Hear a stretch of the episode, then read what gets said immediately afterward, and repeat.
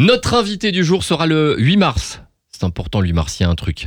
Euh, Sébastopol de Lille, et c'est ça peut-être le plus important. Laura Calu est avec nous le 8 mars au Sébastopol avec son spectacle.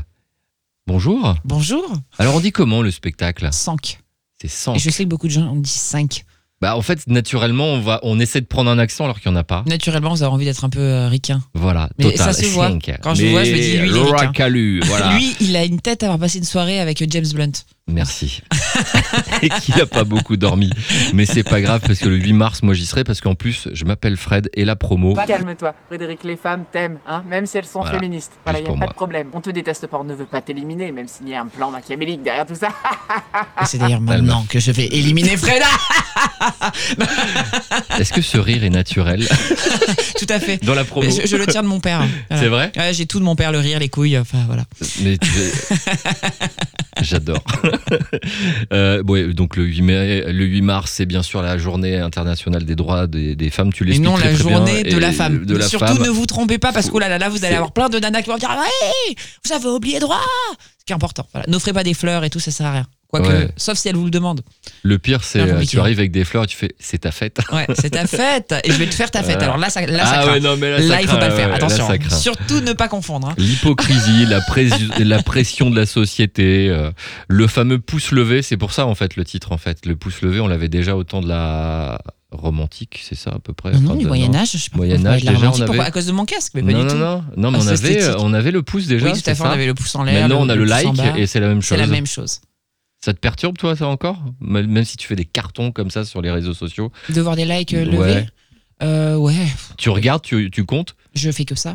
Non, c'est Bah pas si, vrai. je me compare aux autres en permanence, je regarde qui a le plus d'abonnés, je regarde combien d'abonnés je perds, euh, je regarde les notes qu'on me met, c'est l'enfer. C'est horrible. Voilà, je suis dans Ah ouais. une, euh, comment on dit, dans une, euh, une spirale infernale de chiffres à la con qui représentent pas le, le vrai humain ni l'humanité et qui nous bousillent tous les uns les autres et nos rapports sociaux. Mais je suis dedans et c'est pour ça que j'en ai écrit un spectacle parce que ça m'a fait tellement déprimer qu'il fallait que j'en rie euh, un bon coup pour, pour aller mieux. Et ça va mieux.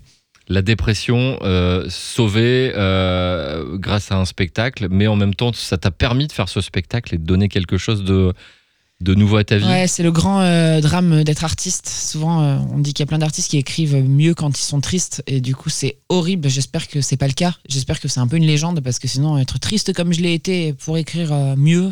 Bah, on dit souvent qu'un humoriste, un, humoriste entre guillemets qui peut être bon dans la vie, euh, ça peut être compliqué parce qu'on lui demande toujours de. On, on a l'impression que comme il est humoriste, faut même pour aller chercher une baguette de pain, il faut qu'il fasse rigoler tout le monde. Ouais, en fait. alors qu'en fait, on est des alors vous avez le droit d'être triste, vous êtes timide Ouais, des moi, je fois, suis une voilà. très très grande timide. Mhm. Je suis une grande, grande timide euh, de fou et c'est vrai que quand je monte sur scène, même moi, je sais pas comment ça se fait qu'il y a un phénomène surnaturel qui me rend euh, complètement, enfin qui, qui, qui brise euh, toute ma carapace et qui fait que d'un coup je me mets à parler, avoir sur, être en surconfiance, faire des blagues, euh, oser tacler les gens et tout, chose que je ne fais jamais dans la vie. Je n'arrive même pas vraiment euh, à appeler mon banquier pour lui demander un service. Quoi. Enfin, c'est, je demande toujours à mon mari de m'aider. C'est, terrible. Je, suis êtes, gênée vous jusqu'au êtes téléphone. beaucoup quoi. comme ça, hein, c'est souvent Ouais, comme ça. horrible. Et des fois, en plus, quand on est célèbre, quand on est timide, on vous, on vous dit euh, ils sont arrogants, en fait c'est des stars, alors pas du ouais, tout. ouais, puis là j'ai vu une vidéo horrible de comment elle s'appelle Anna, euh, hyper, hyper dur à prononcer ce nom d'actrice, Anna Anna Tawai. Ah ouais, Anna Tawai. Anna ouais. Tawai. Mhm.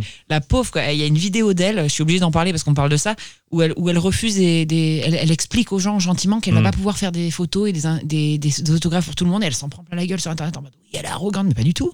Au contraire, elle a pris le temps d'expliquer Mm. aux gens qu'elle pourrait pas faire des photos avec tout le monde, c'est hyper cool de sa part, elle pourrait juste rentrer dans sa voiture, en avoir rien à foutre. Ouais, mettre ses lunettes de soleil et puis. bah, Ouais, alors qu'en fait, le fait qu'elle ose dire non et être un être humain en fait qui a pas le temps, bah, c'est tout de suite perçu comme de l'arrogance. C'est très dur d'être artiste aussi euh, à cause de ça. Ouais, via les réseaux sociaux, on a l'impression qu'on on- on- le, le fan maintenant, tu lui appartiens vachement plus, mais même personnellement, en fait, il, Ouais. il a, il a son écran, son téléphone, et du coup, euh, Bah, il nous regarde il, parle, il parle, ouais, Il déjà, nous regarde déjà, dans des moments très intimes. il a l'impression que c'est que qui, Mm. qui te, tu lui parles qu'à lui en fait, alors Oui, qu'il y a des millions de personnes, il regarde pas les Ouais, chiffres, ouais. il regarde pas tout ça.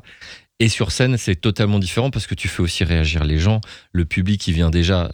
Bon, déjà, il achète sa place, il Mm. vient pour te voir, mais il a envie de voir la vraie euh, Laura Calu aussi. Euh, Ouais. Est-ce qu'il y a des moments plus intimes, un peu plus timides quand même dans le spectacle, ou alors tu te lâches complètement Bah, c'est un spectacle où je où j'ai décidé euh, volontairement de briser ma carapace, Euh, d'où l'armure aussi, d'où l'idée de l'armure. Hmm. Euh, de mettre un casque et d'aller au front et d'oser euh, faire des blagues, euh, même, même les plus touchy, faire de l'impro. Et comme je disais tout à l'heure dans une autre interview, l'impro, ça, ça va très bien avec le spectacle aussi. Il y en a beaucoup dans mon spectacle parce que ça me permet de pas contrôler ce que je vais faire et parfois peut-être de dire un truc qui passera pas, qui passera moins, qu'il faudra que je rattrape. Et c'est le concept du spectacle, c'est d'oser moins m'auto-censurer. Donc du coup, le public, quand il vient me voir sur scène, et ben, il me voit sans censure. Et plus le spectacle avance, moins j'ai de censure. Et du coup, plus je me ressemble, plus je suis moi-même et moins je suis drôle.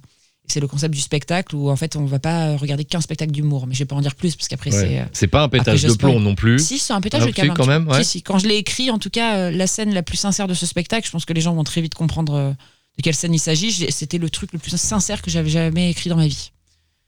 Je, n'ai jamais écrit un truc aussi sincère. J'ai même déjà du mal à me dire qu'est-ce que je vais pouvoir décrire, euh, écrire d'autre dans le, dans le futur. Quand tu, Comment je vais faire, ouais. Quand tu sors du spectacle, moi j'ai vu la fois dernière, on a, on est- j'ai, croisé, on a fait des trucs euh, là avec euh, Marie Saint-Filtre, on a suivi, je suis allé voir son spectacle. Elle, lâche tout, mais à la fin elle est en pleurs. C'est-à-dire qu'elle descend, des- quand elle descend l'escalier du spectacle, euh, ça, tout remonte en fait. C'est, elle redevient timide, mais en plus elle en pleure. Toi, t'es dans quel état quand tu sors du, quand tu vois que le public euh, Euh, là, moi, généralement, je suis toujours très émotive parce que parce que c'est moi. J'ai toujours été très émotive, même dans mon premier spectacle, dans la vie en général, et encore plus quand je vais avoir mes règles. C'est le cas en ce moment. Donc, euh, donc là, ce week-end en Belgique, je pense qu'ils vont, Ils vont me voir, ils vont me voir chialer. Mais euh, quand je sors de scène, je suis vidée. Euh, j'ai besoin d'être un peu tranquille. Hmm.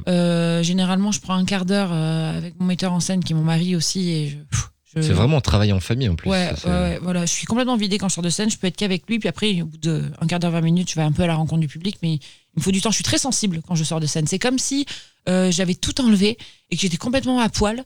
Et là, je suis en gruyère. Donc, c'est vraiment pas le moment de me dire un truc de travers ou d'être un peu méchant parce que, parce que je suis archi sensible. Donc, je vais tout prendre très, très mal ou, euh, ou trop à cœur. Je, je suis ouverte euh, à 100% comme une énorme plaie, tu vois. Mm. Donc voilà, c'est comme ça que je me sens en sortant de scène. Pas forcément en pleurs, mais euh, extrêmement sensible. Et du coup, je me surprotège de tout parce que, parce que je suis très sensible. Il faut attendre le lendemain pour me faire des retours ou parler avec moi, même du travail. Mon metteur en scène ne me débriefe jamais à chaud. Ouais. Toujours le Il attend lendemain. un petit peu. euh, Toujours le lendemain. En même temps, il est là Voilà. le lendemain, il est au petit déjeuner. Donc Il est là. Ça va, il attend.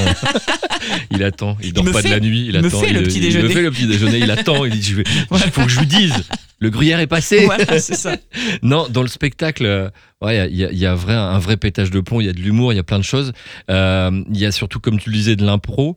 Est-ce que aussi t'es- ce que tu fais sur les réseaux sociaux, puisque c'est devenu très important, tes vidéos font des millions de vues, euh, ça part au départ de l'impro? Quand tu fais le steak VG là qui cartonne, Euh, c'est écrit, c'est préparé, ou alors c'est parce Alors, que cette t'en as acheté au magasin? Le steak VG, elle est écrite, mais c'est le fruit de moi et de d'un an de réflexion.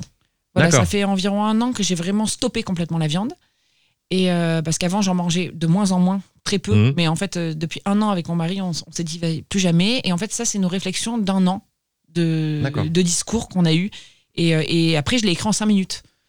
Il m'a dit, vas-y, euh, écris-la un bon coup, et puis on la tourne cet après-midi. J'étais en pleine tournée d'ailleurs, euh, dans un appart de tournée qui n'est pas le mien. Là, regardez la déco, elle est dégueulasse. Et, J'allais le dire, il faut, elle, elle il faut, est, il la faut déco dans cette ouais. vidéo, elle est affreuse. Et, et du désolé pour les gens, mais l'en- l'endroit était bien, hein, il y avait un jacuzzi. Et, et On donnera l'adresse, voilà. vous en faites coup, pas, je écrit en 5 minutes parce que euh, c'est des mois de réflexion. Mais il y a beaucoup de vidéos tournées en impro, beaucoup, beaucoup, mais j'aime bien écrire mes vidéos, plus que sur scène en tout cas. Et Voilà. Tu fais participer tout le monde, même euh, ta mère, euh, pour la promo. ça, Ah ben là récemment j'ai fait participer ma mère un bon coup parce que comme à chaque fois euh, les gens réagissent quand ils voient la gueule de ma mère je me suis dit très bien ça fera ça fera de l'audimat comme on dit à la télévision Il faut faire l'audimat. Voilà. Est-ce qu'on peut se faire le même pari qu'au silo, euh, 1000 balles, si on remplit la salle? Euh, j'ai déjà donné le numéro à mon metteur en scène euh. Bah, après c'est pas grave parce que du coup c'est lui qui ouais, paye les bah courses ouais, ouais, c'est lui qui paye, donc c'est pas De grave. toute façon, c'est moins cher depuis que j'achète plus de viande. Donc, euh, Non, mais juste allez. Voilà. Franchement, allez-y au spectacle, vous allez, vous allez kiffer. C'est le 8 mars, voilà. J'allais dire, faites un cadeau à votre femme.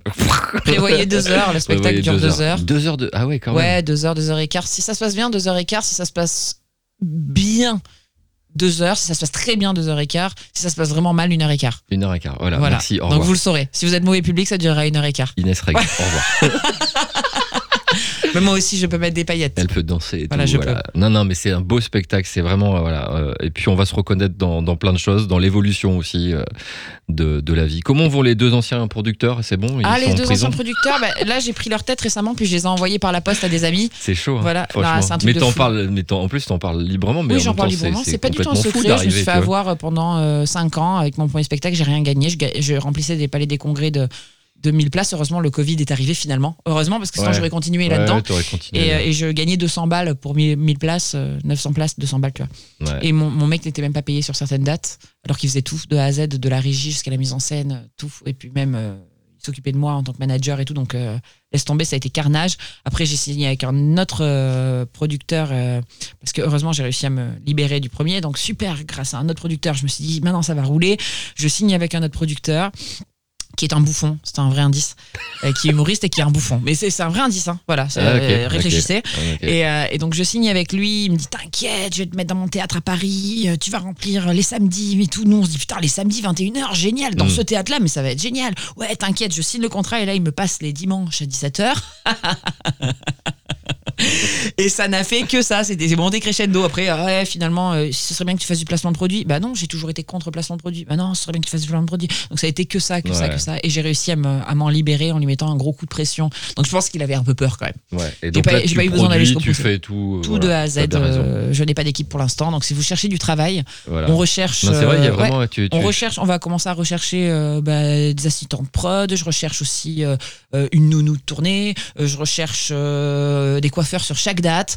Euh, J'adore faire bosser les gens qui me suivent. Donc euh, voilà. Et ben voilà. Voilà. Si vous voulez, vous nous envoyez tout et nous on refait repasser directement. vous allez directement sur l'Instagram de, de Laura Calu, n'hésitez pas. Et puis le 8 mars, allez au Sébastopol, puisque ce spectacle est à voir absolument. Merci beaucoup, Laura. Eh ben merci à vous.